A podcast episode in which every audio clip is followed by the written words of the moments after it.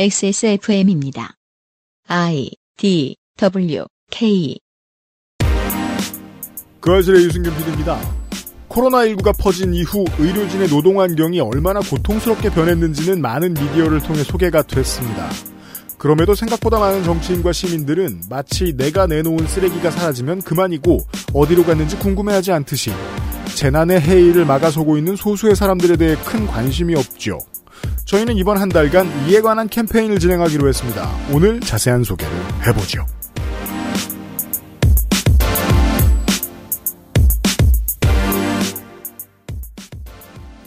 오늘 하루 잘 보내셨습니까? 지구상의 청취자 여러분. 혹은 오늘 하루 잘 보낼 준비를 하고 계십니까?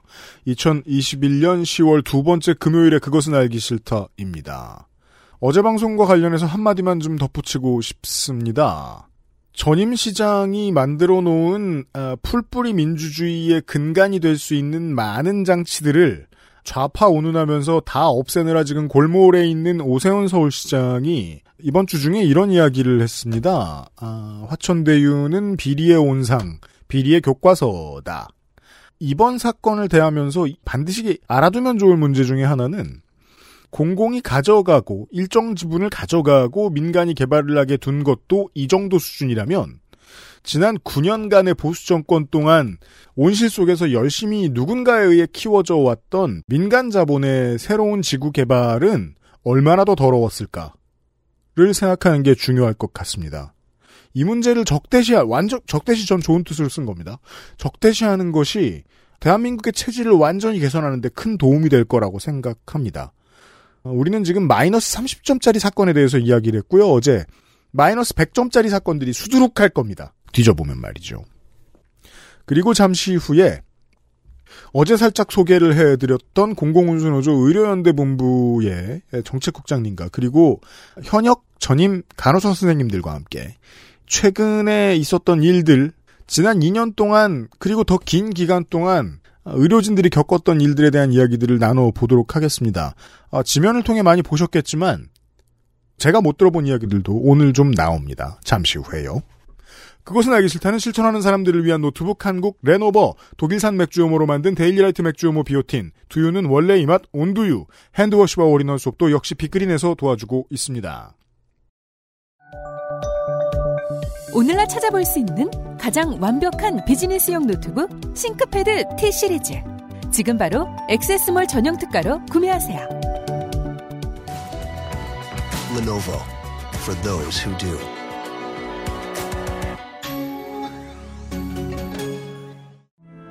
모발에 힘이 없고 너무 얇아요. 빅그린이죠. 스트레스성 탈모라는데 어쩌죠? 빅그린이에요. 윤기나고 풍성한 머릿결 저도 만들고 싶어요. 네, 빅그린이라니까요. 아무거나 쓸 순 없잖아요. 13년간 이어온 빅그린의 노하우 투쓰리에서 헤어로스까지. 빅 그린 건강한 변화의 시작 빅그린 헤어로스 샴푸. 빅그린 광고는 자주 돌아옵니다. 빅그린 콜라보 오직 액세스몰에서만 진행하는 상품 있습니다. 페이스 클렌징 세트, 바디 클렌징 세트를 60% 할인한 가격으로 판매합니다. 아, 정말 너무합니다. 아, 약산성 글자만 써 있으면 제가 시장 조사를 해보면 프리미엄이 좀 많이 붙는데 프리미엄이 붙는 건 좋습니다. 좋은 물건일 테니까요. 근데 그게 나한테 맞는지 아니면 잘못 만든 물건이 아닌지 알아보려면은 여러 가지 써야 하니까 돈이 많이 들죠. 프리미엄이 붙으니까요. 빅그린 샴푸나 컨디셔너를 이미 써봤더니 잘 맞는 것 같다고 생각하시는 오랜 고객 여러분들 클렌징 세트 확인을 해봐 주시길 바랍니다. 액세스몰에서 지금 진행하고 있습니다.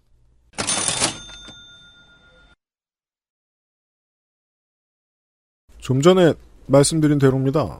재활용과 분리수거에 대한 방송을 하면서 제가 충격받았던 점이 그 지점이었거든요. 쓰레기가 너무 많다. 이 정도까지 이야기를 하면 공감하시던 분들이 많다가 그러니까 아파트마다 혹은 일정한 동네의 구역마다 분리수거 지도사를 채용을 할 필요가 있다라는 얘기를 하면 어, 나라 돈으로 쓸데없는 철밥통을 만든다면서 갑자기 다들 화를 내는 모드로 돌변합니다.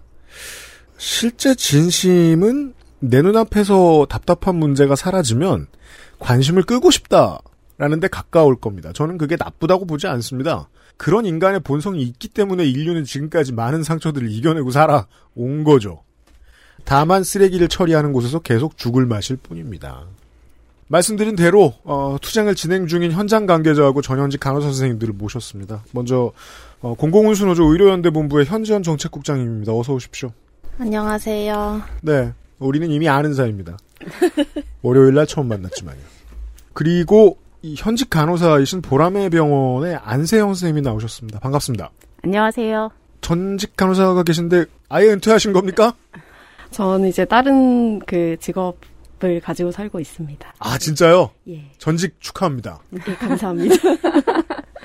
해보면 신나죠. 멀쩡하게 사는 것 같고 드디어. 아, 네네. 그렇죠. 매우 축하합니다. 네. 간호대 다니고 뭐 교육기관에 있던 젊은 시절에 이런 미래를 상상하지 않잖아요. 내가 이것 때문에 거리에 나오고 승질을 막 내고 옆에 친구들이 탈진 나가고 이런 걸 상상하진 않잖아요. 의도하고 많이 달랐죠. 이 직장은 그렇죠. 예. 커리어를 정할 때 상상했던 것에 비해서. 그렇죠. 예. 아니 물론 뭐 처음에 들어갈 때 주로 언니들이 겁은 많이 줍니다. 얼마나 힘든 직업인지에 대해서. 근데 겪을 땐 많이 다르잖아요. 그죠? 이건 그냥 직업 일반에 대한 궁금증입니다. 저의. 학교 다닐 때 이제 보통 간호라고 하면은 이제 환자 옆에서 밀착해서 뭔가를 이렇게 환자 입장에 서서 뭔가를 끊임없이 해주는 거거든요.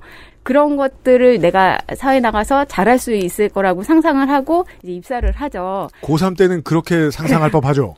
아 대학교 때도 대학교- 그렇게 상상을 하죠. 그렇습니까? 네, 예, 네, 예, 네. 예. 그런데 이제 사실 현장에 나가서 일을 하면은 일 처리를 빨리 해야 되는 입장이 돼버리는 거죠. 이제 내가 해야 될 일이 싼더미 같으니까 환자 입장에서는 퇴근해서 집에 가서 생각을 하게 되고 일하는 순간에는 내가 오늘 해야 되는 일 처리가 너무 많은 거예요. 그거를 빨리빨리 처리해야겠다라는 생각이 머리에 가득 차 있긴 해요.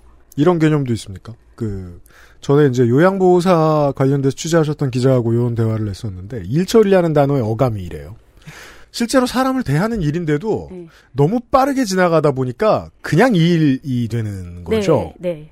그런 그렇죠. 거죠. 네, 네. 그렇죠. 여전히 사람을 대하는 일임에도 불구하고. 네. 근데 그랬다가 저도 뭐 이 일하면서 그렇습니다만은 뭔가 내가 실수를 했거나 상대방이 뭔가 많이 기분 나빴을 것 같다라고 생각하면 꽤 오래 기억에 남고 가끔 스쳐 지나가요. 근데 그러기에는 너무 내일의 일이 똑같이 많잖아요. 네. 그런 문제. 예. 예. 근데 저는 이제 학교 그 간호대학 들어갔을 때 네. 들어가기 전이랑 그리고 들어가서도 되게 약간 자존감이 계속 채워지거든요. 그 학교 안에서는. 학교 안에서 자존감이 채워진다. 겁나 좋은 경험. 네. 아우, 예. 되게 왜냐하면 선배들이 간호사는 이렇게 전문직이고 막 그럼요. 그런 뭐 좋은 일 얘기들을 많이 해주시고 네. 환자들의 안녕을 위해서 우리는 할 수 있는 것들이 많고 그런 얘기를 해주시는데 네. 일단 취업률 100%라는 얘기를 듣고 들어와요. 네. 근데 그게 알고 보면은 이직하는 사람들이 굉장히 많기 때문에 계속 취업 률이 100%일 수밖에 없게 되는 환경인 거를 학생 때는 전혀 모르는 거죠. 당연히 그 얘기는 학장이 안 해주죠. 네. 얼마나 힘들면 취업률이 100%겠어? 이런 말을. 네. 근데 그걸 해석할 능력이 아직 그 어릴 때는 없다 보니까. 예. 신규 간호사가 되고 나서야 그게 어 이상한데 이런 생각을 슬슬 하게 되는 것 같아요. 그때는 이미 늦은 거라고. 그러니까 주제와 다른 얘기를 너무 길게 하면 안 되지만 그 슬슬 떠오르는 때가 언제입니까? 출근하고 첫날인가요? 음, 저 같은 경우에는 사실 그 병원에서 일을 할 때도 제가 어떤 상황인지 잘 몰랐어요. 근데 일단 다른 직업을 가지고 생활을 하다 보니까 다른 그 직업일 때 제가 생활하는 거랑 또 너무 생각하게 되는 것도 다르고 약간 전체적 전체 간호사들이 약간 가스라이팅을 당하는 것 마냥 되게 그 안에서는 우물한 개구리처럼 자기 현실을 잘 못 객관적으로 못 보게 되는 것 같다라는 생각이 들더라고요. 네. 세상 모든 첫 직장은 가스라이팅을 해요. 어, 네네. 세상 모든 첫, 직- 첫 직장은 세상을 보여주지 않으려고 애를 써요. 음, 네. 그래서 전직 하신 분이 나와주기 정말 잘한 것 같은 게 바로 보이잖아요. 다른 세상을 조금만 경험해도. 맞아요, 맞아요. 어떤 차이가 상식과 벗어나 있습니까? 이 활동가로 그 제가 활동도 하고 있는데 네. 그거에 뛰어들게 된 이유가 서울대병원 간호사 그첫 월급이 36만 원이다 이 얘기를 어, 2017년쯤에 처음 들었어요. 근데 몇 년, 몇 년도 기준으로요? 어, 1981년이면 괜찮은 거예요. 네. 근데 되게 놀라운데 그게 2007, 2017년 기준으로 36만 원이었어요. 근데 그걸 듣고 좀 놀랐던 게 저는 첫 월급을 15만 원 받았었거든요. 15만 원. 15만 원. 네. 근데 저는 그 그럼 뭐 시에라리온의 다이아몬드 광산이면 이해를 하는데 네. 저는 이제 2004년에 그 지방에 네. 있는 요양병원에서 일을 했었는데 네. 그때 그 30일을 일을 했는데도 15 만 원을 봉투에 담아서 주시면서 원래 이제 간호사들은 처음에 배워야 되니까 착뭐 차비랑 밥값 정도를 원래 주는 거다. 라고 해서 그 원래라는 말을 그냥 딱 믿고 차비랑 밥값도 네. 아닌데 근데 실제로. 교육을 네. 실제로는 한 3, 4일밖에 받지 못했는데 네. 그리고 바로 나이트 근무도 들어가고 내가 뭔가를 막 열심히 했는데 사실 학교 교육이랑 또 임상이랑 또 되게 다른 부분이 있어서 내가 과연 환자들을 위해서 일을 하고 있는 게 맞나? 그러니까 내가 민폐를 끼치면 어떡하지? 이런 마음 때문에 네. 15만 원을 줘도 넙죽 아유 감사합니다 이러면서 받게 되는 그런 분위기가 있어요. 그래서 근데 그때는 옛날이니까 그럴 수 있다고 생각을 하는데 네. 2017년까지 그게 계속 그 반복이 되었고 음. 저는 지방에서만 뭐 그럴 수도 있겠다 싶었는데 이게 서울에 있는 제일 큰 병원 중에 하나인 서울대병원에서도 일해 왔다는 게 되게 충격이었어요. 그래서 네. 이게 그냥 그 운이 없게 어떤 병원 조그만 병원에서 일을 한 제가 겪게 된 일이 아니라 전체 간호사들이 이런 걸 다 겪고 있구나 이런 거를 그때 처음 알았었어요. 17만 원에서 36만 원으로 오르는 동안 대충 예상해 보면 한 4, 5년의 시간이 걸렸다고 이건 뭐 맞는 정확히 맞는 계산은 아니겠습니다만 그렇게도 볼 수 있는데 5년에 두 배씩 올라도 어 OECD가 그 GDP 평균을 맞추려면 여전히 수십 년이 걸릴 음, 네. 정도의 금액 음. 이거는 돈이 아니고 당신들한테는 돈을 쓰지 않겠다는 결의의 표현 같은 돈인데요. 그 정도면 그 안세현 선생님도 첫, 첫 월급이 사실 제가 저 첫 월급 얼마 받는지 기억이 안 나요. 그런데 아, 마 좀 되셨죠. 네, 네. 아직도 가스라이팅을 당하는 중이시거든요. 그러니까, 네. 네. 근데 나중에 네. 이제 그게 서울대병원에서 이슈가 됐을 때나첫 월급 얼마였지? 어, 네, 기, 억이 안 나는 거예요. 그런데 네. 이제 당시 신규 때는 이제 월급을 받는다 뭐 이런 것들에 대해서 생각할 여력이 없어요. 왜냐하면 일단은 들어가서 내가 일을 배우기에 너무 바쁘거든요.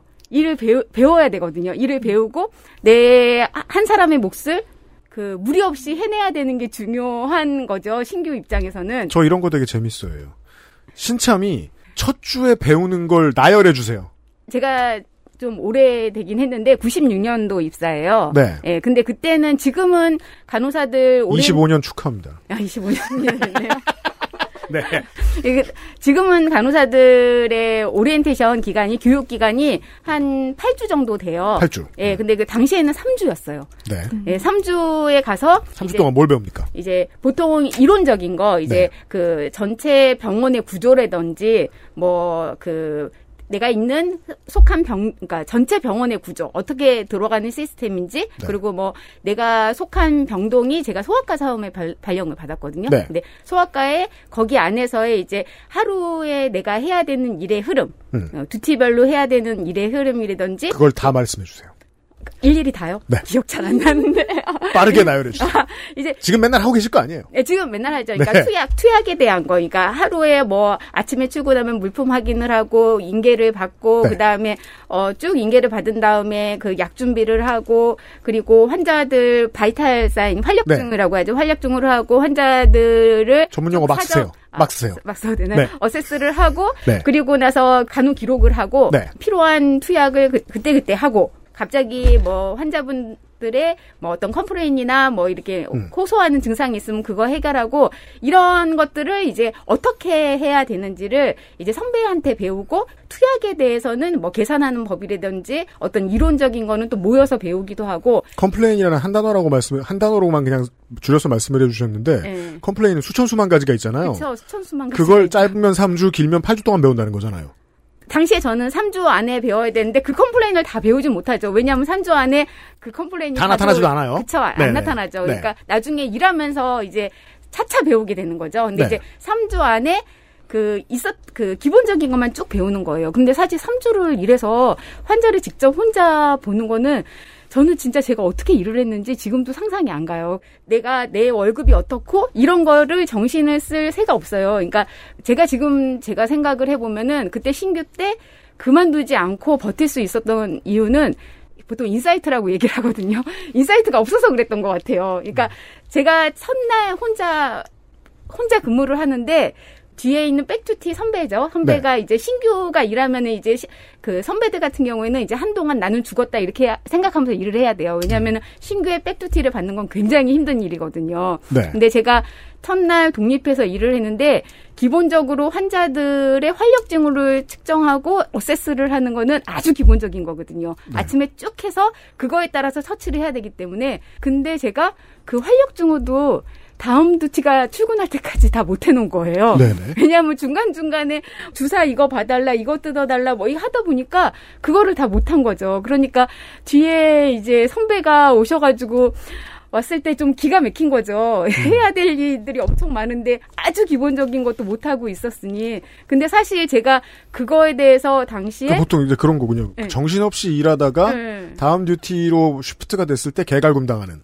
아, 그쵸. 근데 당시에 그 선배들이 그나마 제가 조금 괜찮은 병동에 들어간 것 같아요. 그리고 제가 나중에 물어봤더니 음. 은근 갈궜다 그러더라고요, 저를. 네. 근데 이제 저, 제가 insight가 없었던 거예요. insight가 없어서 그거를. 그런 왜냐면은- 신참들이 있죠. 갈굼 당하는지 모르는. 네, 몰랐어요. 예. 네. 그러니까 왜냐하면 저는 그분의 갈굼에 대해서 신경 쓸 겨를이 없었어요. 왜냐하면 내가 해야 될 일을 지금 다 못 하고 있어갖고 요거 생각하는데도 제 기력이 다 빠져나갈 것 같았거든요. 어, 그래서 대기업이 원하는 이상적인 노동자죠. 아, 겁나 열심히 일하다가 갈굼 당하면 갈굼 당하는지 모르면서도 아, 계속 일 생각을 아, 아, 하고 어, 있는 그, 그, 이런 사람도 것 같아요. 25년 뒤에는 노조 노조 활동가가 됩니다. 아, 근데 저는 그래서 이제 신규 네. 때 신규 때 그 가끔 이제 노동조합에 와서 노동조합에서 와서 이렇게 인력 그 뭐 이렇게 인력을 부족하지 않냐 이런 설문조사를 할 때가 있었어요. 해야죠. 네. 예, 그러면 저는 남아서도 그거를 막 썼어요. 그러니까 너무 느꼈거든요. 학교 때랑은 너무 다른 거예요. 왔는데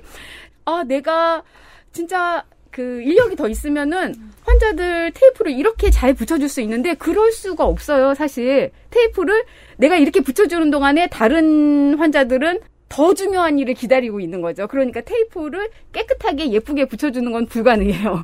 이거를 빨리빨리 처리하고 그리고 음. 중간에 제가 들었던 얘기가 환자들 얘기를 다 들어주지 마라. 그러면 다른 일을 못한다. 그거를 환자들이 얘기하는 그런 컴플레인을 중간중간에 자르는 게 능력이다. 이렇게 들었어요. 아픈 예, 사람은 이기적으로 민원을 넣는 게 본능이고 근데 저는 그게 신규들이 제일 부족한 게 그거거든요. 보호자들이 막 얘기하는 거를 자르지를 못해요. 왜냐하면 다 듣고 있어야 되니까 다른 일들이 밀리는 거죠. 그래서 이제 그런 거를 빨리빨리 잘라야지 그게 능력이다라고 얘기를 들었어요. 근데 이제 나중에 올드가 되다 보니까 그런 능력이 진짜 키워지긴 하더라고요. 그 입원해서 진통제를 계속 오랫동안 맞아야 할 때 처음에 겁나 잘못 꽂으신 거예요. 근데 요즘 환자들은 뭐라도 들고 있어야 가만히 있지 않습니까? 그래서 태블릿을 계속 들고 있습니다. 계속 아픈 거예요. 아 이거 어떡하지 어떡하지 이러고 있는데 안 돌아다니실 때까지 기다려야지. 안 돌아다니실 때가 없는 거예요. 이래저래 기다리다가 새벽 2시가 돼서 그럼 이제 눈 빨개진 채로 와가지고 한번 바꿔주시고 음. 간호 선생님들의 눈치를 보다 보면 그렇게. 되더라고요. 우리는 지금 짧은 시간에 그 두 가지를 얘기한 겁니다. 저임금과 노동 강도에 대한. 예.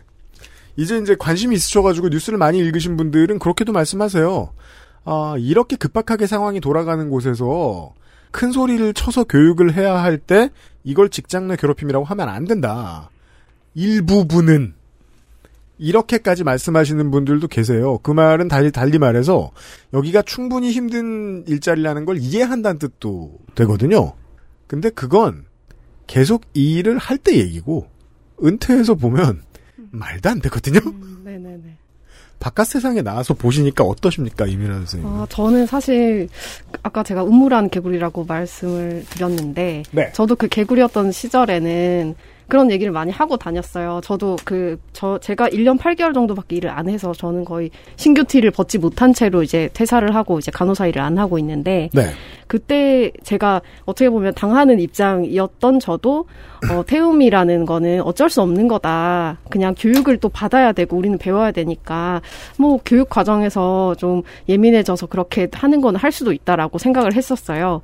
근데 그 그렇게 생각을 하게 된 이유는 어떻게든 일을 해야 되는 그 틀 안에서 간호사들끼리 드- 막 지지고 볶고 싸우면서 이렇게 어떻게든 완료를 하는 거죠. 주어진 음. 일들을.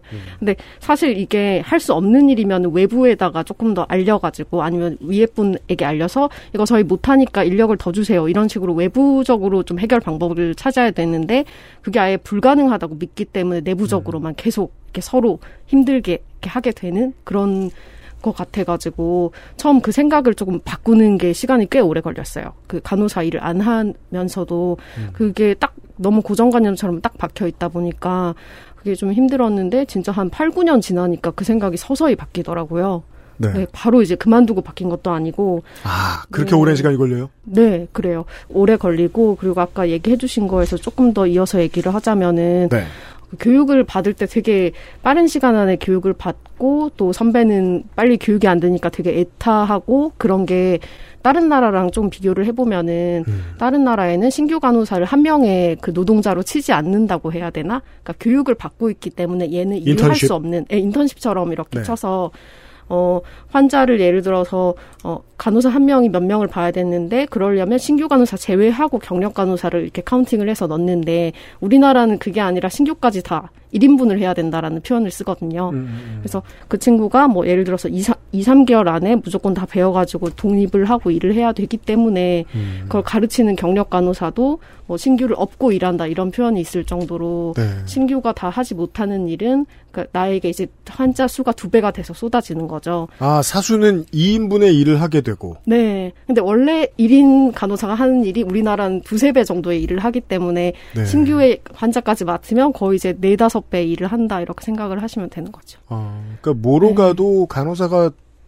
그 업무의 강도에 있어서는 간호사가 다 덤탱이를 쓰게 돼 있는 구조 정도로 이해가 됩니다. 네, 그 구조를 깨지 못하면 서로 그냥 미워할 수밖에 없는 시스템이라서 그 시스템을 깨는 게 되게 중요하다고 생각이 돼요. 이게 참 병원이 그래서 재밌습니다. 사람들의 이야기를 다 들어봐도 비슷한 이유로 의사가 적고 비슷한 이유로 간호조무사가 적고 그리고 그 중에 대표적인 게 간호사군요. 뭐랄까요? 지금 저 여기 대본에는 어, 무력감이라는 단어가 제 눈에 확 하고 들어오는데 간호사 선생님으로 하는 게 세상의 전부인 걸로 알고 있는 사람들도 이 일을 계속해 보면 무력해지는 이유는 뭘까요? 뭘까요? 오래 일을 해보면 제가 들었을 때는 두 가지 있는 현정 것. 같은데 네. 이제 하루하루 일을 하고 나서 집에 돌아갈 때 느끼는 무력감이 하나가 있고 음. 그 다음에 이제 간호사 일을 계속하면서 느끼는 무력감 이렇게 있는 것 같아요. 그러니까 내가 이제 집에 돌아가면서 생각했을 때 이 환자에 대해서 제대로 케어하지 못했다라는 그런 것들이 나한테 죄책감으로 다가오고 제대로 케어할 수 제대로 케어하지 못할 수밖에 없는 시스템에서 그쵸. 그래서 근데 그게 또 무력감을 들어오면서도 이런 환경이 나아질 것 같다라는 희망이 없으니까 그게 또 한편으로 또 무력감으로 다가오고 네. 그런 것 같아요. 음. 못된 경영진의 심보가 잘 들어먹힐 때의 업무 구조인 것이 이 현장에서 일을 하는 사람들을 두려워하지 않으면 인력 충원을 보통 안 하고 급여를 보통 안 올리고 그더 피곤하게 하고 있는데도 별 사고가 없어. 그럼 또 더 피곤하게 만들고 어쩌다가 사고가 생겨 하겠다는 사람 많아. 그리고 충원하고 이 방식이 지속된다는 거죠. 지금 제가 이해한 게 맞다면. 그쵸. 네. 왜냐면 간호사들이 그렇게 이제 여러 가지 이유로 계속 현장을 떠나고 있고 최근에도 계속 그 코로나19를 계기로 많이 드러나긴 했는데 지금 한 그냥 간호 면허를 가진 사람은 한 45만 명 정도 되거든요. 네. 근데 지금 현장에서 일하시는 분들은 한 23만 명 정도밖에 안 돼요. 거의 절반이 절반. 다 떠나간 건데 이게 전문직 중에서 기피율이 제일 높은 직종일 거예요, 아마. 네. 그래서 이 사, 이렇게 절반이나 되는 사람들이 현장을 떠나가면 문제가 있다라는 거고 그러면 그걸 바꿀 생각을 해야 되는데 그 생각을 하는 게 아니라 네. 그러니까 저희가 독에 밑이 이제 깨졌으면 독을 바꿔야 되잖아요. 아니면 구멍을 메꾸던가 이래야 되는데 네. 그게 아니라 그냥 계속 물을 붓고 있는 거죠. 밑에서 새든 말든. 왜냐하면 저희 간호사들은 계속 이제 생산이라고 해야 되나? 간호사들은 이제 뭘요? 계속 매년 이제 나오잖아요 간호대에서. 게다가 지금 저 간호학과의 정원을 늘렸죠. 그렇죠. 예. 그래서 지금 보니까 매년 한 2만 명 넘게 이제 배출이 되고 있고 아, 면허 근데 보통. 시스템이 개선이 안 됐는데 최전선의 노동자들이 갉아먹히는 시스템에서 인력을 더 키우겠다고 하는 건 그건 보통 자본이 좋아하는 패턴이잖아요. 예, 그러니까 힘들면 관두라 그래. 그렇죠. 그래서 실제로 저희 그 현장에서도 어, 너무 힘들다 얘기하면 그래 너 그냥 나가라 우리 이미 대기하고 있는 애들 있다 이렇게 얘기를 하기도 해요 관리자들이. 관리, 그러니까 그 아마 HR, 그러니까 일, 저 인사 담당 들이 네, 뭐 하는 얘기, 간호부장이나, 경영진이 하는 얘기. 네, 네, 수간호사님이나 뭐 그런 분들이. 그래요, 수간호사님이? 네, 요새 근데 사실 신기, 제가 알기로는 제가 뭐 겪은 건 아니긴 하지만 다른 분들 얘기를 들어보면 음. 너무 일, 그만두는 게 너무 일상이기 때문에 수간호 선생님이 뭐 그 카톡방 이런 데 공지를 하시면서 어 다음 달에 그만두실 분들 얘기해 주세요. 이런 식의? 그러니까 음. 너무 일상이니까 네. 근데 이제 서로 막 뭐 붙잡고 뭐 이렇게 가지 마라 이런 뭐 그런 분위기가 아니라 네. 그러니까 그만둘 사람 얘기를 해달라 그러면 따다다닥 얘기를 하면 개인 면담을 하고 너무 그다음에 흔하다. 내보내고 이제 waiting 간호사들이라고 있어요 신규 간호사 중에 네. 합격은 했지만 음. 이 병원에서 부를 때까지 대기하고 있어야 되는 인원들이 있거든요 음. 근데 그 이- 그분들은 1년 2년까지도 기다려요 왜 네. 그러냐면 간호사들이 언제 그만둘지 모르고 대기 인원을 세워놓는 거라서 네, 네. 그것도 간호사만 가지고 있는 그런 것인데 음. waiting 간호사들이 있기 때문에 얘가 그만둬도 누구나 뭐 하루 이틀만 채워 넣을 수 있는 거죠. 그래서 음. 가는 사람도 막지 않고 들어오는 사람은 완전 이제 아무것도 모르니까 또 그 병동에서는 이제 서로 간호사들이 힘들어하면서 이 사람을 가르치면서 계속 일을 할 수 있는 구조라서 네 그런 분위기라고 하더라고요. 의료연대 본부에서는 이 우리나라 간호사들의 평균 근속 연수 같은 자료를 가지고 있습니까? 오 아니요. 저희 찾아오세요 나중에. 아, 네. 네. 알겠습니다. 그 근데- 길지 않죠 보통 예, 현장에서 짧아요. 보시면. 예. 네, 근데- 얼마나 짧은 편이에요? 한참 일할 진짜 일을 진짜 액티브하게 할 연차들이 보통 3년차, 5년차 정도인데요. 음. 그 시기에 많이 그만둬요. 그러니까 간호사들한테 1년, 3년, 5년이 있어요. 그래서 네. 1년 지나고 버티면은 이제 그다음에 3년의 고비가 오고 음. 그때 이제 버티면 5년의 고비가 오고 이제 그만두는 그 연차거든요. 그래서 네. 그 사이에 많이 그만둬요. 그 사실 많이 한참 일하는 사람이 그만두고 다시 신규가 와야 되니까 그만큼 그 병동 같은 경우에는 되게 불안정해요. 병원 바깥의 직장에서 3년, 5년 내에 그만두는 사람이 너무 많은 비율의 직장이라고 하면 우리가 구직을 하면서도 소문 나쁘게 나는 직장입니다, 보통. 절대 가면 안 되는 직장. 아, 근데 예. 병원 현장에는 그게 조금 일상화가 돼 일상이라서. 있어서 그러니까 정확한 데이터는 모르겠지만 지금 다 보면은 현장에서 한 반 정도가 3년 이하 이렇게 다 되는 것 같아요. 근데 지금 안세영 선생님은 4반세기를 일하시는 중이잖아요? 그, 그, 이제 보셨을 텐데, 이제 실력이 생기셨으니까 좀 더 아실 텐데, 그렇게 일찍 그만두면 care의 quality가 낮아지잖아요. 그쵸. 그러니까 저희 지금 제가 이제 보라매 병원에서 근무를 하고 있는데 네. 이제 항상 병동마다의 이슈가 아 우리 병동 신규 그만 받겠다 뭐 이런 거예요. 왜냐하면 그러죠. 신규 비율이 높아지면은 아무래도 이제 환자들을 간호하는데 신규는 아- 아무래도 이제 서툴잖아요. 서툴 수밖에 없죠. 당연합니다. 예, 내 두티 때 일하는 신규가 만약에 다섯 명이 일하는데 그 중에 뭐 두 명이 1년 안 된 신규예요. 그러면은 네. 이제 사실 같이 일하면서도 되게 불안한 거죠. 어떤 상황이 터졌을 때 음. 경험이 부족하다 보니까 그런 대처하는 능력이 떨어지거든요. 네. 이제 그것도 그렇고 이제 사실 제가 봐도 이제 병원 현장이란 데가 신규가 일하기에는 제가 볼 땐 너무 벅찬 거예요. 그러니까 저는 이게 신규들이 오면은 되게 안쓰럽거든요. 그러니까 저도 신규 때 그러긴 했지만 어, 신규가 일을 할 수 있는, 감당할 수 있는 업무들이 제가 보기엔 너무 아닌 거예요. 그런데 이제 이 신규들이 그럼 그 두티 때 일을 다 못해요. 그게 다음 두티한테 넘어가요. 그 다음 두티는 본인 일에다가 신규 일까지 겹쳐서 하니까 일이 더 많아지고, 보통 병동에서 수간호사님이 스케줄을 짤 때 신규가 있으면 앞뒤를 올드로 해놓거든요. 왜냐하면은 어, 신규가 빼먹는 부분들을 하루 사이에 누군가는 책임지도록. 네, 그러니까 뭔가를 이렇게 스크린을 해줘야 돼요. 그런데 이제 신규가 많아지다 보면은 이게 신규 신규 이렇게 두 티가 돼버리면은 그 다음에 올드가 걸릴 수 있는데 한계가 있거든요. 뭐 이런 일이 있기 때문에 아무래도 에러도 많이 나고 경험이 수밖에 없어요. 경험이 실력의 거의 대부분을 차지하죠. 간호사는. 그게 상당히 저는 중요하다고 생각해요. 경험이. 왜냐하면은 경험을 해 이제 실질적으로 경험을 해야지 대처할 수 있는 능력이 생기거든요. 그 지난 정권에서 논의되면서 제가 참 보면서 우습다고 생각했던 것 중에 하나가 AI 진료 이런 논의를 할 때였어요. 저는 원격 진료까지는 의, 이해를 해요. 정말 못 움직이는 분들이 잠깐이라도 대화를 나눌 수 있게 하는 건 좋은 일이라고 생각해요. 다만 환자는 사람이 아니면 해석할 수 없다고 저는 믿는데 왜냐하면 아프다는 걸 말로 표현하고 눈빛으로 표현할 때그 어, 부사나 형용사를 이해하는 것도 기계가 할 수 있는 영역이 아니고 눈치를 볼 줄 알아야 되는데 그것도 알 수 없는 문제거든요. 그래서 그 의사들한테 얘기해 보면은 간호 선생님도 마찬가지겠습니다만은 의사들 간의 실력 차가 크다는 얘기를 하는 건데 그 사람을 뚫어보거나 그건 경험에 의해서도 나오고 자기 통찰에 의해서도 나오겠죠. 간호 선생님들도 저는 마찬가지일 거라고 생각하거든요. 그건 대부분 연차에서 나오는 힘이잖아요.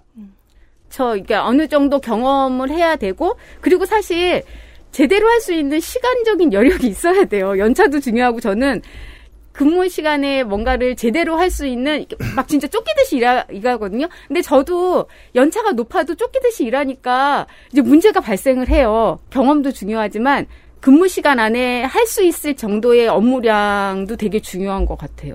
왜 우리가 나라를 막론하고 의학 드라마 하는 거 보고 있으면 네. 에피소드 하나 나올 때 환자 하나 나와요. 에피소드당 환자 하나예요. 그러니까 선생님들이 계속 고민하고 있잖아요. 그거에 대해서. 네, 맞아요. 그, 런 환경이면 모두가 진단의학자가 될수 네. 있겠죠. 근데 그거랑 정반대라는 거 아니에요. 그렇죠. 제가 담당하는 환자가 18명인데 그 한명한 명에 대해서 이 환자는 어떻게 케어를 하는 게 더 좋을까라고 고민할 시간이 사실 없어요. 그냥 출근을 보통 근무 시간에 딱 맞춰서 하지 않아요. 특히 신규들은 거의 1시간, 1시간 반 일찍 와요. 음. 왜냐하면은 환자를 파악해야 되거든요. 환자를 파악을 해놔야지 내가 국장님 그거 노동 시간에 안 쳐주죠. 안 쳐주죠. 네. 고개를 끄덕이셨습니다. 이거 듣는 매체예요, 참고로. 저- 아, 네, 네. 계속 말씀해 주십시오. 환자를 네. 파악해야 되는데 미리 와서 환자를 파악해 놓지 않으면 내가 네. 근무 시간에 파악해 놔도 그 18명 환자를 다 기억하고 뭔가를 하는 건 쉽지 않거든요. 그조차 파악하지 않고 있으면은 진짜 막, 막 엉켜버려요, 일하다가. 그러니까 학교 선생님은 같은 학생이 아무리 숫자가 많아도 10개월은 보잖아요. 9개월은 보잖아요. 근데 이틀, 3일 뭐 길게 있는 사람도 있지만 그냥 잠깐 있다 왔다 가는 그 사람을 18명 보면서 기억한다는 게 더 이상하죠. 맞아요. 저는 그렇다고 생각을 하는데 음. 이제 병원에서는 그렇게 생각을 안 하나 봐요. 그게 가능하다고 생각. 환자마다 18명 환자가 한 환자는 원래 드시던 자가약이라고 하거든요. 자가약이 여러 가지가 있는데 일을 하다 보면 이 사람의 자가약이 이제 기록은 돼 있지만 네. 이 환자가 뭐 혈압이 떨어지거나 그랬어요. 그러면 어떤 자가약이랑 어떤 연관이 있는지 그거를 알아야 되잖아요. 입원할 때 다 물어보죠. 무슨 약 그쵸? 먹느냐. 물어보죠. 그 예. 물어보는데 기록을 다 해놓죠. 그러면 이제 상황에 있다 보면은 그 자가약을 또 찾으러 들어가야 되죠. 들어가고 그거를 이제 스크린하는 일들을 간호사들이 하거든요. 해야죠. 그 스크린이 안 돼서 이제 문제가 생기는 일도 사실 있어요. 너무 근데- 바쁠 때는 아, 예, 못해요. 꼭 지켜야 되는 원칙이 있어서 이걸 네. 다시 한번 물어봤든지 아니면 기억하고 네. 있었어야 되는데 그거, 못하고 그냥 네. 하면 안 되는 투약을 했다. 그러면- 젊은 친구가 그런 실수를 할 수도 있어요. 그쵸, 예. 그랬더니 막 치명적이야. 그게 문제죠. 네. 이제 일이 아니라 사람의 목숨이 달려 있는 네. 일이기 때문에 그게 문제인 그쵸. 거죠. 병원 현장이라는 거는 그게 치명적이면 안 되는 거잖아요. 그러니까, 그러니까 어떻게 안 갈굴 수가 있냐라고 네, 말하면서. 예. 어떤 선배들은 아, 뭐만 해도 갈굴거리를 찾는 인격으로 또 늙게 되는 부작용도 있잖아요. 갈굼의 필요성이라는 게 인격이 소멸하는 단점이 있어요. 꼭 필요할 때 화를 내던 사람이 평상시에 화를 내는 사람으로 늙는 문제가 생겨요.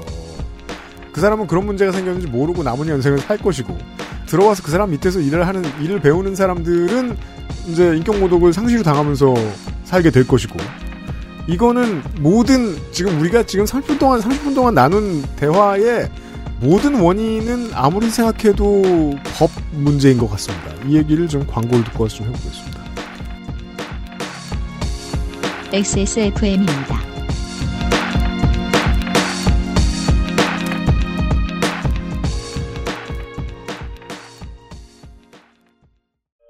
쌓아놓지 않습니다.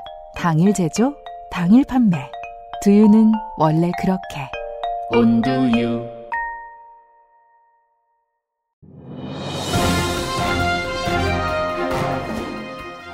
자, 전화 연결해 보겠습니다. 여보세요? 데일리라이트 맥주 효모 드셔보셨다고요? 네, 비슷한 다른 회사 제품도 먹어봤는데요. 분말이라 역하고 먹기가 많이 불편했거든요. 근데 데일리라이트 맥주 효모는 알약이라 먹기도 편하고요.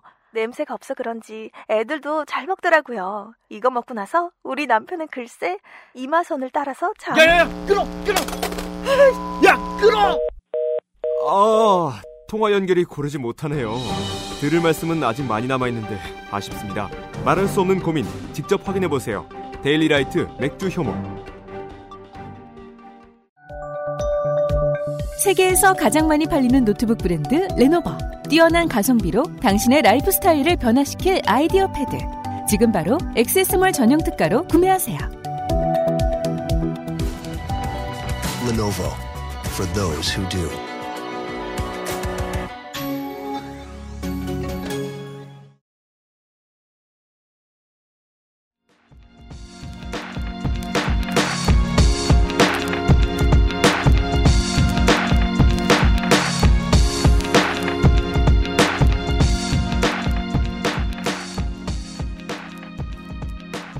제가 왜 법이라고 말씀드렸냐면 이렇게까지 내몰렸으면 강제적인 보호 조치가 없어서라고 해석하는 게 민주주의 사회에서는 가장 쉬운 접근법이거든요. 그런 대안에 대해서 그동안 공공의료연대는 이야기를 많이 해왔는데 그걸 간단하게만 좀 소개를 해 주십시오.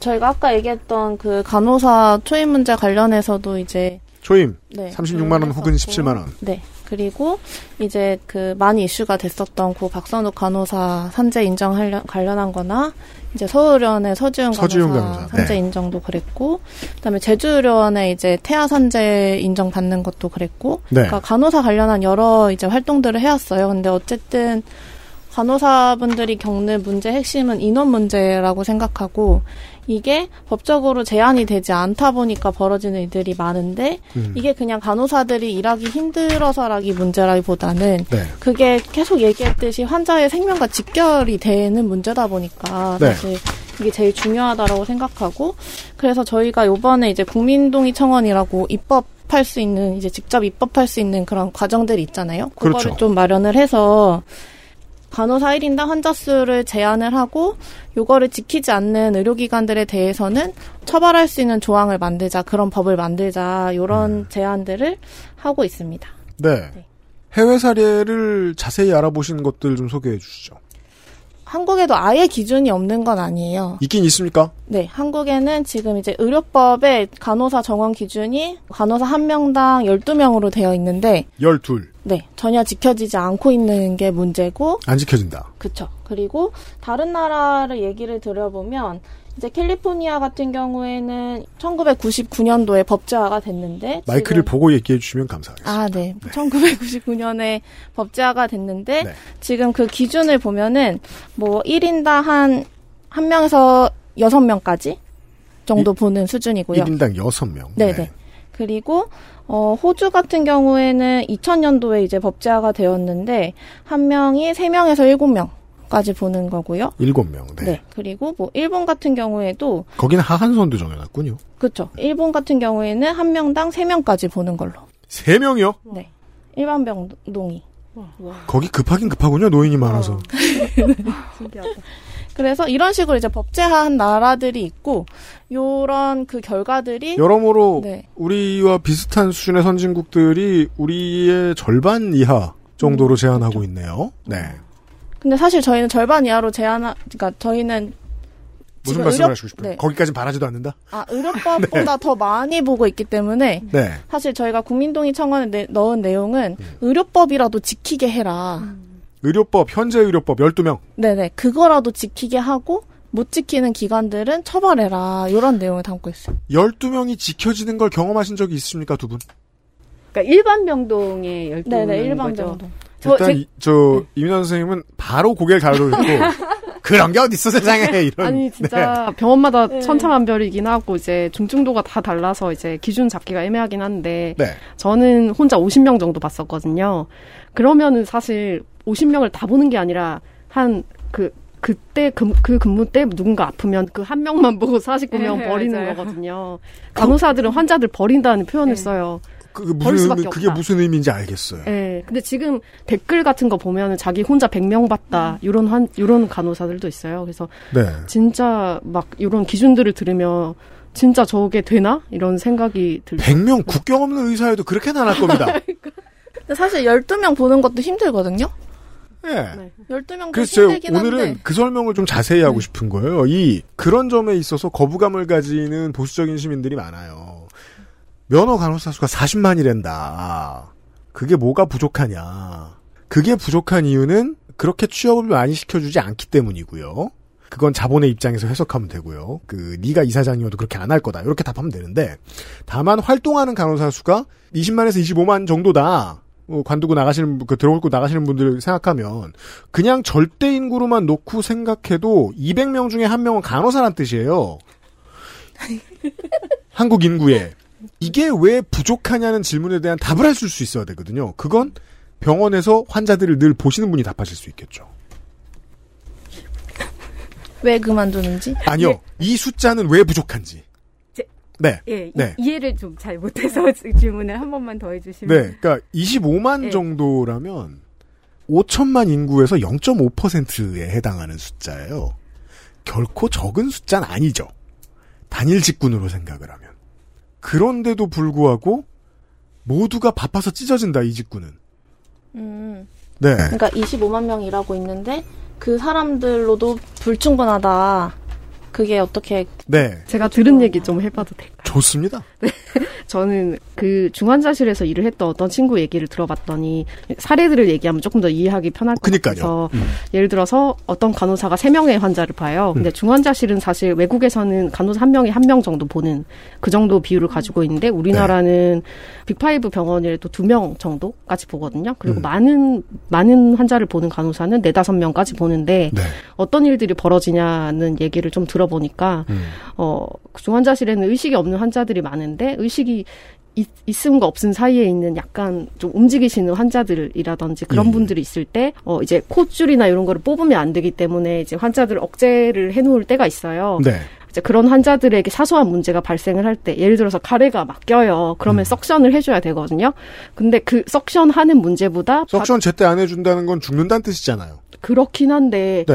그거 석션을 지금 몇 분 있다가 다시 해줘도 되는 건데 옆에서 CPR이 터졌어요. 만약에 내 담당 환자가. 아, 더 심한 네, 문제가. 그럼 이 사람은 지금 바로 처치를 안 하면 죽을 수 있으니까 거기로 막 뛰어가면서 그 가래가 끓는 할아버지가 억제대 차고 있는 손을 막 흔들면서 간호사를 이렇게 쳐다봐요. 근데 음. 그때 눈을 안 마주치려고 노력을 한대요, 간호사들이. 너무 죄책감에 시달려서. 그러니까- 왜냐면 이 사람 가래를 빼주고 싶은데 음. 내 몸은 하나기 때문에. 그러니까 안세 선생님이 음. 말씀하신 게 저 요렇게 자세히 설명이 되는군요. 내가 맡은 환자 중에 동시에 어떤 나쁜 일이 생겼는데 한 사람은 이걸 못 막으면 5분 내에 죽고 다른 한 사람은 네. 이걸 못 막으면 1시간 내에 죽는다. 네. 다 해주고 싶은 마음이지만 우선순위를 정할 수밖에 없는 거죠. 사람의 생명이지만. 그럼 나는 누굴 살린 사람이 되는데 동시에 누굴 죽인 사람이 네, 되잖아요. 그럴 수도 있는 거죠. 그래서 죄책감이 너무 시달리고 그러다 보니까 환자를 사람으로 대해야 되는데 너무 두세 배 일을 해야 되다 보니까 일단 우선순위대로 배정을 하고 못한 환자들에 대해서는 약간 죄책감이 너무 들어서 아까 그쪽을 안 얘기했던 보려고. 퇴근하면서 생각나게 되는 네. 노력감에 빠지게 돼. 네, 이거는 국장님한테. 두 번째 숙제입니다. 이거 공부해 오세요. 그, 어, 25만 명은 어떻게 부족한가? 네. 아 근데 25만 명이 뭐 그러니까 1대1로 매칭할 수는 없는 네네. 거예요. 왜냐하면 저희는 3교대니까 그죠? 일단 그 말, 맞아요. 그런 얘기부터 하시면 네, 좋아요. 맞아요. 아주 잘했어요. 83에 24잖아요. 오프도 있기 때문에. 네. 예. 그럼 한꺼번에 5천만 명이라고 생각하면 실제로 상대하는 사람은 8만 명. 오프를 쳐야죠. 네, 오프도 그쵸. 치고 그럼 뭐 6만 명, 7만 명. 그리고 연차도 뭐 그럼 1000분의 1이 됐어요. 병가도 있을 거고 그럼 1000분의 1이 됐어요, 이제. 휴직도 있어야 네. 되고 국민은 아무 때나 병에 걸리니까 계속 5천만이에요. 육아도 예. 이걸 좀 더 자세히 공부해 주세요. 아, 네. 아니, 왜냐면, 있는 현상이고, 그 외에 궁금한 건 이거죠. 이 나라의 국민들이 입원할 만큼, 혹은 그 간호사를 만나게 될 만큼 얻는 문제, 사고를 겪을 확률 혹은 유병률. 그게 모든 걸 설명을 해 줄 테니까요. 근데 이런 걸 설명하기 전에도 간호사 선생님들은 이미 알고 계시잖아요. 겁나 많다 환자. 항상 꽉꽉 차 계시죠. 그리고 그걸 알고 있으니까 선진국들은 뭐저 5대1, 6대1, 7대1 이런 식으로 제안을 했을 것이고. 알겠습니다. 국민동의 청원이 지금 저희가 지금 홍보를 어제 뭐 들으신 분들 아시겠습니다만은 간단하게 제목을 보통 알려드린단 말이에요. 제목으로 기억하시면 좋으니까. 간호사 1인당 담당 환자 수 축소에 관한 청원입니다. 보통 이제 노조는 정치 조직이니까 제일 중요한 이슈, 제일 파생력이 큰 이슈를 맨 위에 올리잖아요. 무슨 저임금을 해결해달라. 직장 내 괴롭힘을 해결해달라. 뭐 우울감에 대한 뭐 상담 뭐, 뭐 복지를 들려달라. 이런 게 아니라 1인 환, 1인당 환자 수 축소에 관한 청원을 1번으로 넣으신 거예요. 어, 현장에서 보셨을 때 이게 해결되면 얼마나 많은 다른 문제들이 해결됩니까? 1인당 환자 수가 줄어들면은 간호사의 사직률이 확 떨어질 거예요, 아마. 그러니까 확 떨어질 것이다. 예, 저는 확 떨어질 것 같아요. 왜냐면은 이제 간호사들이 자꾸만 병원을 이제 지쳐서 떠나가는 이유 중에 하나가 하나는 이제 교대 근무의 특수성이 있긴 해요. 이제 네. 교대 근무를 해, 불규칙한 일을 해야 되고 막 방근무를 해야 되고 이제 이런 특징 때문에 많이 떠나가긴 하는데 이제 그거에 못지않게 이제 병원의 노동 강도거든요. 그러니까 일한 담당 환자 수가 아까 또 말씀드렸다시피 너무 많다 보니까 저도 지금 25년 차잖아요. 저도 적어도 30분 이전에는 출근을 하고 어 근무 시간 내내 물한 모금 못 먹고 일하는 경우가 허다해요. 그건 그건 그게- 무슨 병에 걸려도 산재에 넣을 수 있죠. 그런 상황이면 근데 이제 물 못 먹어서 다 다치는데. 그러니까 그게 이제 아무리 생각해도 그러니까 저는 근무 중에는 이제 어쨌든 최선을 다해서 일을 해야 해, 해야지만 되는 거죠. 그렇게 일을 하지 않으면 근무 시간 안에 일을 다 해서 그 다음 두티 때 그 인계를 할 때 그 다음 두티가 일하는데 무리가 없어야 되거든요. 그 두 분이 계시니까 교차 검증을 할 수 있습니다. 그 이민환 선생님이 보시기에도 경험하셨을 때에도 네. 물 먹을 시간도 없나요? 네, 없, 없고요. 근데 제게, 제가 이제 여성. 담배는 언제 펴요? 제가, 제가 흡연은 안 했어가지고. 그러니까 물 얘기하실 네. 네, 그 제가 이제 간호사 대부분 이제 여성이 많기 때문에 그럼요. 네. 그 뭐라 그래야 되지? 그 일을 너무 화장실을 갈 새가 없어서 이제 생리를 하게 될 때 그때 하얀 바지에 피가 셀 때가 있어요. 그 생리대를 교체할 네, 시간조차도. 없다. 네 네 네. 이게 그 이제 정도라고 생각하시면 돼요. 뭐 생리대를 갈 시간이 없다는 건 화장실에 아예 못 간다는 뜻 아닙니까? 네, 그래서 물을 거의 마시지 않아요. 화장실 못 가기 때문에 물을 마시지 않고 마실 시간도 없고. 그래서 사실 물을 흡수하는 거하고 피리어드는 또 다른 얘기예요. 음, 그렇죠, 예, 물을 안 먹어도 이 일은 생기잖아요. 네, 그렇죠. 아. 얼마 전에 저희 조합원분이 발언해주신 것 중에서 근무복이 남색으로 바뀌어서 너무 좋았다. 왜냐면 생리가 새도 티가 안 날 거니까. 제가 이 비슷한 얘기를 하, 10년 전입니까? 20년 전입니까? 코레일 노동자들 이야기하는 데서 들은 적이 있어요. 가는 동안 한 번도 시프트가 없어서 화장실을 못 가는 분들의 이야기. 이거는 저 인간의 기본권의 문제잖아요. 그렇죠. 음. 근데 이거 하나를 위해서 투쟁하느니 간호사 1인당 환자의 숫자를 줄이는 쪽이 좀 더 효과적이겠다. 이거를 위해? 그러니까 그 그러니까 많은 뭐 화장실 못갈 아, 시간. 네, 네. 그거의 그러니까, 근본 예. 원인. 예, 그렇죠. 네. 환자 수가 많기 때문에. 네. 국장님 빨리 이해해 주십시오. 예. 아, 네, 죄송합니다. 간호사 1인당 환자 수가 줄어들게 되면은 네. 저는 이제 세 가지 정도로 생각을 해봤는데 일단 간호사들이 아플 때쉴 수가 있어요. 이게 되게 조금 어떻게 보면 사치처럼 보일 수 아, 있겠지만 이게 뭐예요? 그러니까 아프, 아픈데 쉴 수가 있다는 네. 말이 무슨. 이게 너무 슬픈 게 외국의 간호사들은 출근 2시간 전에 병원에 연락해서 나 지금 아프니까 오늘 근무 못 하겠다. 이런 게 있대요. 너무 좋지 않아요? 근데 우리나라는 어 이런 말이 있어요. 아파도 병원에서 아프고 죽어도 병원에서 죽어라. 이런 어, 간호사들끼리. 그 순회를 돌았더니 어느 한 간호사분이 그 링겔을 맞으면서 이러고 네. 있는 거예요. 집에 못 가고. 저도 그런 적이 있었고 저 저막 음. 몸을 비틀어서 저한테 엉덩이 주사를 제가 셀프로 놓으면서 일하고 IV도 링겔도 저한테 이렇게 놓으면서 일하고 그랬던 적이 있는데 그 때로 예. 그런 생각이 들 때가 있거든요. 그 MMORPG 같은 거 하면서 그 내가 앞에 사냥을 하는데 계속 두드려 맞아요. 근데 뒤에 계속 힐러가 붙어 있잖아요. 이건 나한테 기분이 좋은 일일까? 과연? 생각을 해볼 때가 있거든요. 그럴 리가 없잖아요. 안 맞는 게 맞아요. 낫죠. 그래서 너무 다른 그 직업군에 있으면은 아플 때 병가를 낼 수 있어요. 근데 이제 간호사들은 병가 내기도 힘들고 당일에 아플 때 빠지기? 힘들고. 우리가 고쳐줄 테니까 나와서 일해. 뭐 이런 거예요? 그러니까요. 이제 직장이 병원이다 보니까 발생하는 그런 문제가 있고. 아, 그리고 말도 안 되는 게 대부분의 그 진단의 상당수는 쉬라는 거잖아요. 기본적으로. 네. 못 쉬게 한다. 근데 또 최악의 수는 이제 환자분 입장에서 생각을 하셨을 때 나를 보는 간호사, 나를 담당하는 간호사가 얼굴 시뻘게 가지고 땀을 뻘뻘 흘리면서 일하다가 쓰러져요. 그러면 얼마나 불안하겠어요. 근데 그런 분들 너무 많이 봤는데. 겁나 피곤해 보이는 양반. 네, 그렇죠, 그렇죠. 어, 영호는 여기 안 계신데 싶은. 네, 그럼 불안하죠. 저 사람이 그렇죠. 나를 제대로 볼 수 있을까? 아, 움직이지 말아야지.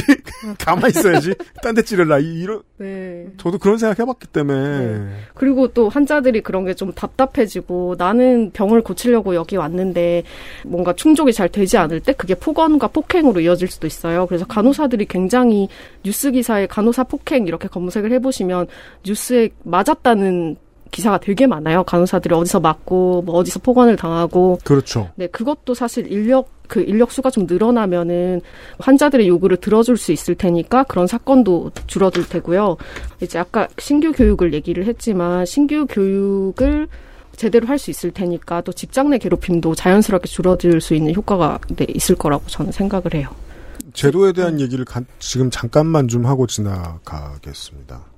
이건 코로나19에 대한 얘기인데요. 어, 코로나19 때문에 해외 사례들을 좀 찾아보니까, 어, 뉴욕주가 미국에 올 봄에 민간병원 총동원령을 내렸어요.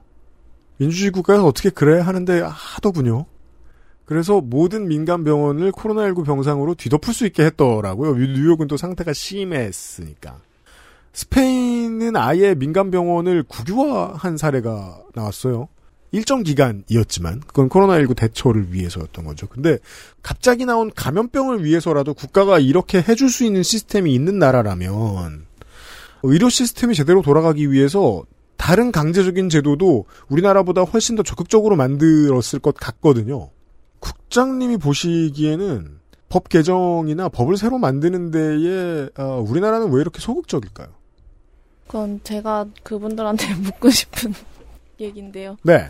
제가 항상 들어왔던 얘기는 네. 이걸로 다 해결할 수는 없다. 그리고 이걸로 인해 이거란 입법입니까? 네, 뭐 인원수 제한, 제한하는 것과 관련해서 해결할 수 없고 이걸 하다 보면은 파생되는 여러 문제가 있기 때문에 해결할 수 없다. 기본적으로 이 법안이 통과가 돼서 통과가 된다면 일단 통과가 되기가 쉽지가 않은 것이 사립병원은 병원이 아닌 다른 자본에도 이해관계가 우리나라에는 얽혀 있기 때문에 아마 다른 자본의 로비가 상당히 심할 것이고 어 언론이 간호사들을 많이 공격할 것이고 요즘도 가끔 그렇게 합니다만은 그게 아니고 공공병원만이라도 시범으로 실행을 해보자라고 하면 아마 기재부가 막아서겠죠. 그렇죠. 그리고 네. 그러니까 만약에 그 인원수를 채우지 못해서 처벌받는 기관들 같은 경우에는 그러면은 네. 병원 운영이 안 될 텐데 병원이 안 그래도 부족하다고 하는데 이런 거 어떻게 할 거냐? 아니면 병원은 뭐 영업정지 같은 처분을 받을 수는 없습니다. 대형 병원은. 근데 뭐 벌금을 맞는다거나 이런 게 한다고 하더라도 벌금이 싸면 버리게 되지 않을 것이고. 그런 식으로 이제 그런 이해관계들이 또 있기도 하고 아까 얘기하신 것처럼 공공병원이나 이런 데들부터 먼저 한다고 하면은 또 거기에 또 간호사들이 쏠리겠죠. 그러면은 아. 다른 이제 공공병원이 부족한 곳들이나 이런 곳에는 간호사들이 부족한 게 또 더 심해지지 않냐 이런 얘기들도 있고 대형 병원 우는 소리는 보통 경제지들이 크게 써주니까 더 크게 보이겠죠. 그 문제가. 나라의 의료를 위협하고 있다는 정도의 아젠다를 꺼내들겠죠. 보수 언론이. 이해됩니다. 그래서 사실 요 하나로 모든 거를 해결할 수도 없고 사실 그런 얘기들이 아예 없는 얘기들도 아니기 때문에 다 고려해야 하긴 네, 네, 하지만. 네. 사실 근데 답답한 거는 그럼 진짜로 이 간호인력 부족 문제를 해결하기 위해서 어떻게 할 거냐에 대해서는 얘기를 하진 않아요. 다 고려하고 있다라고만 얘기하지. 그리고 그 한국이 되게 대단하고 이상한 부분이잖아요. 그 겁나 힘든 일을 사람들이 어떻게 저렇게 하고 있어요. 그래서 사고가 생겨요. 그러면 해결하겠다고 이야기를 한 다음에 해결하기가 좀 힘들 것 같으면 다들 또 조용히 있습니다. 그러는 사이에 굴러가요. 지금 그러고 있는지 지금 한 2년 된 거 아니에요? 그럼 뭐 예, 2년뿐이겠어요. 몇십 년이, 몇십 년이 된 거죠. 아, 안세영 선생님 입장에서는 이제 26년이 되어가는 거고. 알겠습니다. 저는 네. 사실 코로나 이후에 저희 간호사들이 되게 많은 곳에서 소비됐다라고 생각해요. 그러니까 소비요? 정치인들이나 뭐 기사나 이, 여기저기에서 이제 간호사들을 이제 다루고 싶어 하고 음. 정치인들도 이제 뭐 예를 들면 서울시장 이제 보궐선거 할때 음. 후보들도 다 이제 간호사들 찾아와서 얘기 듣고 아 정말 뭐 한 후보님은 간호사들이 저를 울렸습니다. 이러면서 이제 막 글을 올려가지고 제가 당선이 되면은 이거를 해결할 수 있는 정치인 제도나 이런 걸 마련하겠습니다. 적극적으로 이런 거 다 글 써놓고 당선됐어요? 그쵸. 어, 누군지 알겠네요. 네, 그래서 이제 면담을 하고 싶어서 면담 요청을 수차례 했지만 정말 안 됐죠. 그래서 최근에야 이제 가까스로 한번 이제 시장을 만나지 못했고 네. 이제 실무진을 만나긴 했었는데 어땠어요? 가 계셨죠? 네, 그쵸. 어땠어요? 그지 같아요? 아, 그렇죠. 책상을 때리 이렇게 쾅 치고 나올 뻔했지만 네. 그럴 순 없으니 그냥 있었는데 음, 보통 이제 안에서 분위기가 그렇잖아요. 그 정말 할 말이 많은 사람들과 빨리 듣고 가서 밥 먹어야지라고 생각하는 사람들이 앉아 있잖아요.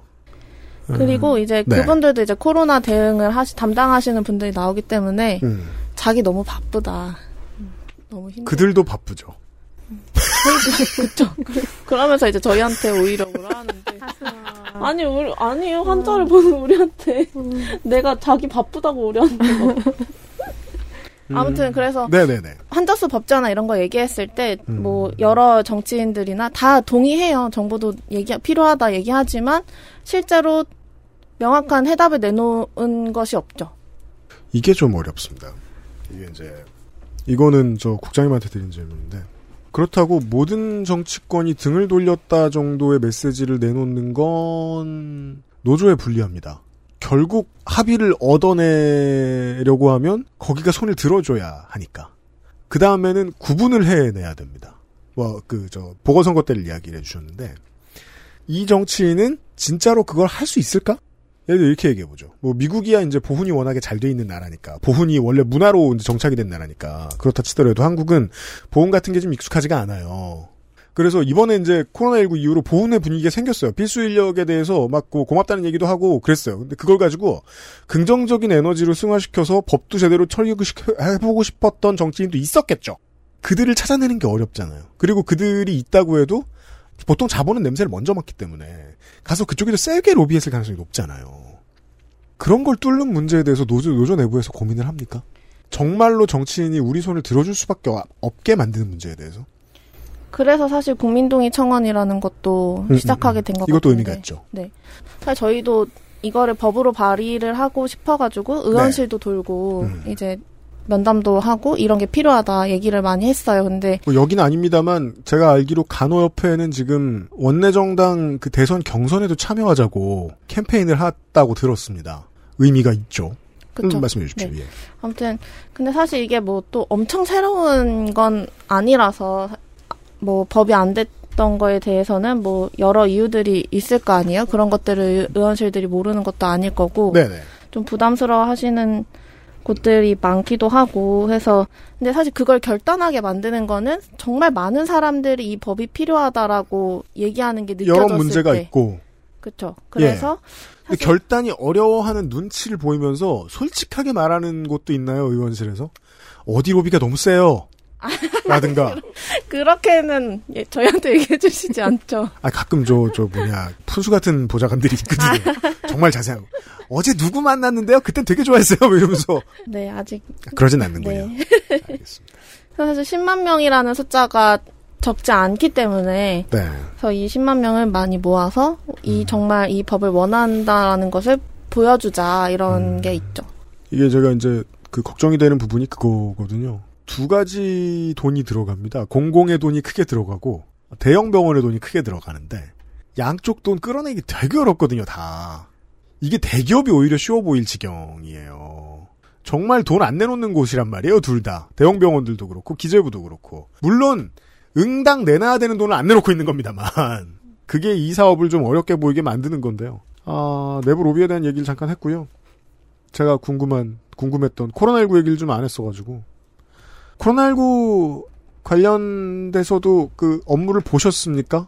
저 같은 경우에는 코로나 안세호 선생님. 예, 네. 작년에 이제 브라이 병원이 지금 어, 코로나 전담병원으로 되어 그렇잖아요. 예. 네. 그래서 지금 브라이 병원의 병상수의 231병상이 이제 코로나 병상으로 돼 있어요. 네, 그래서 어느 정도 규모입니까 그게? 그 보라매 병원 내부 그러니까 어느 정도 비율입니까? 희망관과 행복관이 있어요. 네. 이제 그 큰 건물로. 그 행복관은 이제 일반 병상으로 지금 운영을 하고 있고요. 음. 희망관은 전체가 다 코로나 병상으로 운영을 하고 있어요. 그러니까 네. 거의 반 가까이가 코로나 병상으로 운영을 음. 하고 예, 있다고 예. 봐야 되고요. 음. 제가 이제 초창기 때 코로나 병상에 일을 했었어요. 네. 지금은 지금 일반 병상에서 일을 하고 있고요. 질문이 뭐였는지 갑자기 까먹었네요. 아, 그냥 예. 그 참여해 보셨냐고밖에 아. 예, 예. 답은 이미 하셨어요. 예, 그 참여해 봤습니다. 지- 질문 지금부터요. 예. 그 이런 디테일들이 궁금했던 거예요. 그 PAPR 있죠. 공기정화 장치. 예. 우리가 이제 TV에서 보는 그거 얼마나 답답합니까? PAPR을 할 정도면은 이제 기계호흡을 하거나 이렇게 중환일 경우에는 오랫동안 안에서 들어가 있어야 되니까 다른 선생님들 경험해 보셨던 분들 말씀은 어떻답니까? 그러니까 PAPR을 안 하고 그냥 앵고 마스크를 하고 그냥 그건 레벨 뭐죠? D만 어, 에, 에, 이제 KF94보다 한 단계 위인 이제 KF94보다 좀 더 위. 예, 예, 그 앵고 마스크를 하고 그다음에 레벨들을 입고 들어가거든요. 네, 그렇죠. 그러면은 저도 이제 초창기 때 이제 레벨 D란 방호복 등급을 말하는 거죠. 예, 하- 예, 텔레비전에서 이렇게 많이 나오는 요새, 그렇죠. 예, 그 네. 방호복인데 그것만 입고 들어가도 사실 안에서 뭐 검사 보내고 뭐 이런 거를 하다 보면은 그 한 두 시간 정도 있게 되면은 진짜 여름엔 진짜 땀이 뒤에 쫙 젖어요. 네. 다 젖어 안에 안에 옷을 그 옷을 입고 레벨들이 입는데 그 안쪽 옷이 다 젖어요. 그래서 오- 나오자마자 이제 그 당시에는 이제 샤워를 해야지 땀을 예, 다 그 씻어내야지 되거든요. 근데 이제 시간이 없으면 나중에는 샤워도 못했다 그러더라고요. 옷이 다 젖어요. 안에 있는 딱 뒷모습을 찍은 저희가 찍은 적이 있었거든요. 근데 뒤에 이렇게 다 젖어 있죠 땀에. 레벨디를 착 벗으면은 땀이 고여있던 땀이 차라락 흘러내린다 그랬어요.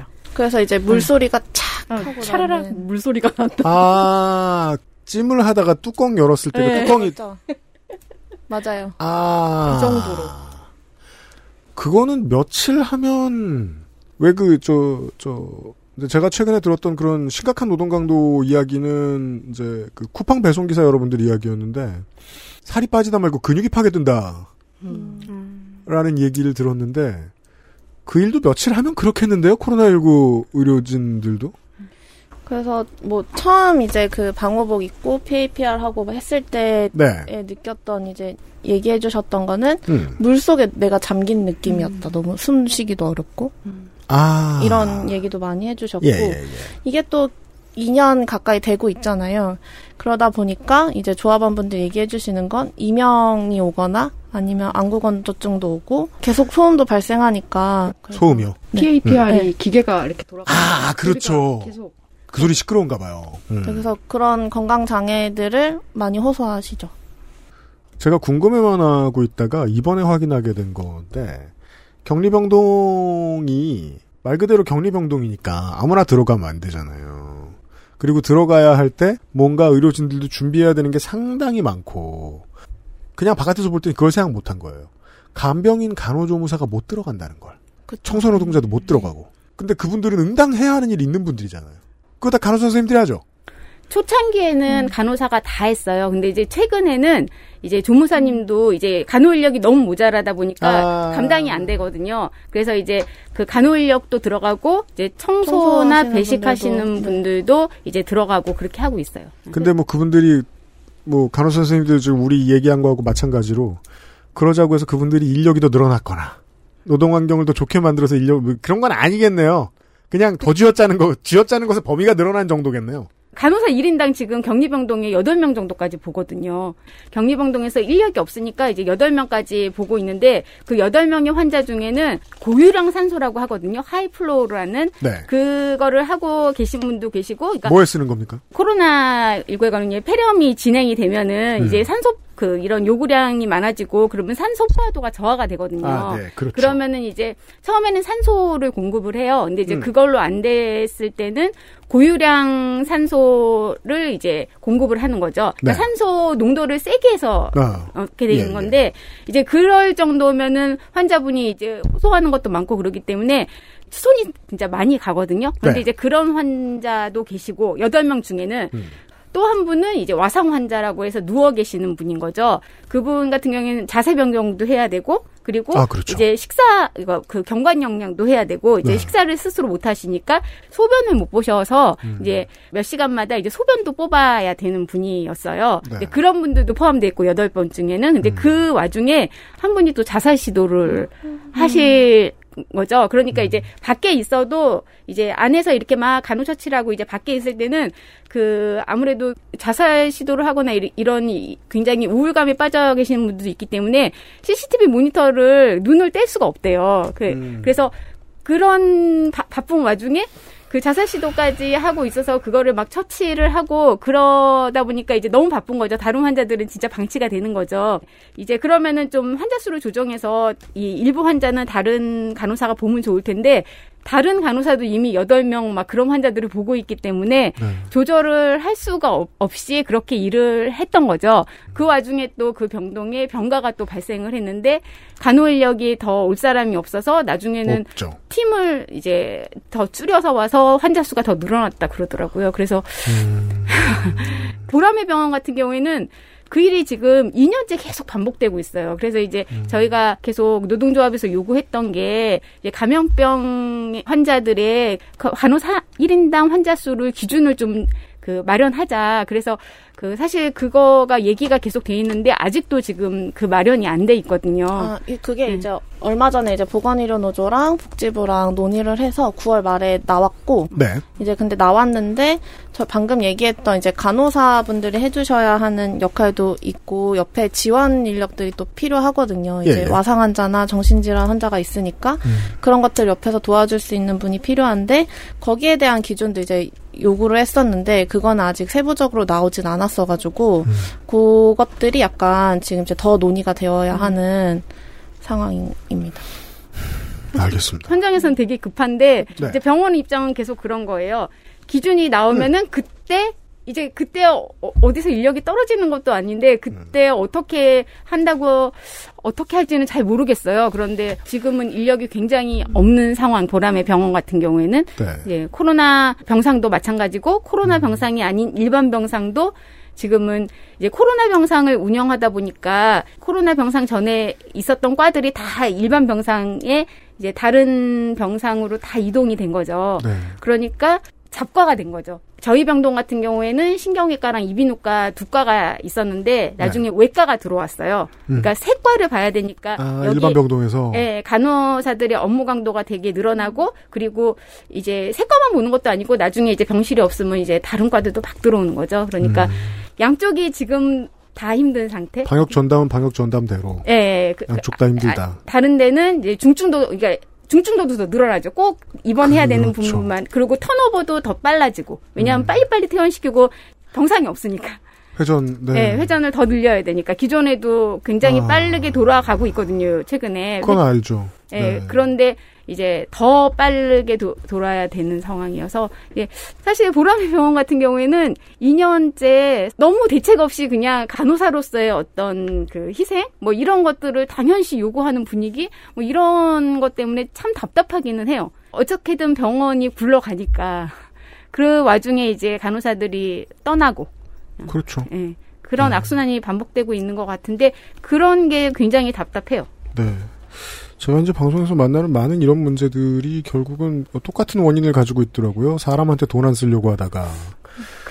이거는 원인은 똑같은데 결과는 더 처참할 수 있습니다. 의료진들이 계시니까 확진자의 숫자가 무엇을 의미하고 있는지 체감하실 정도일 텐데 객관적으로 봐도 어, 한국이 방역에 계속 성공하고 있는 건 맞습니다.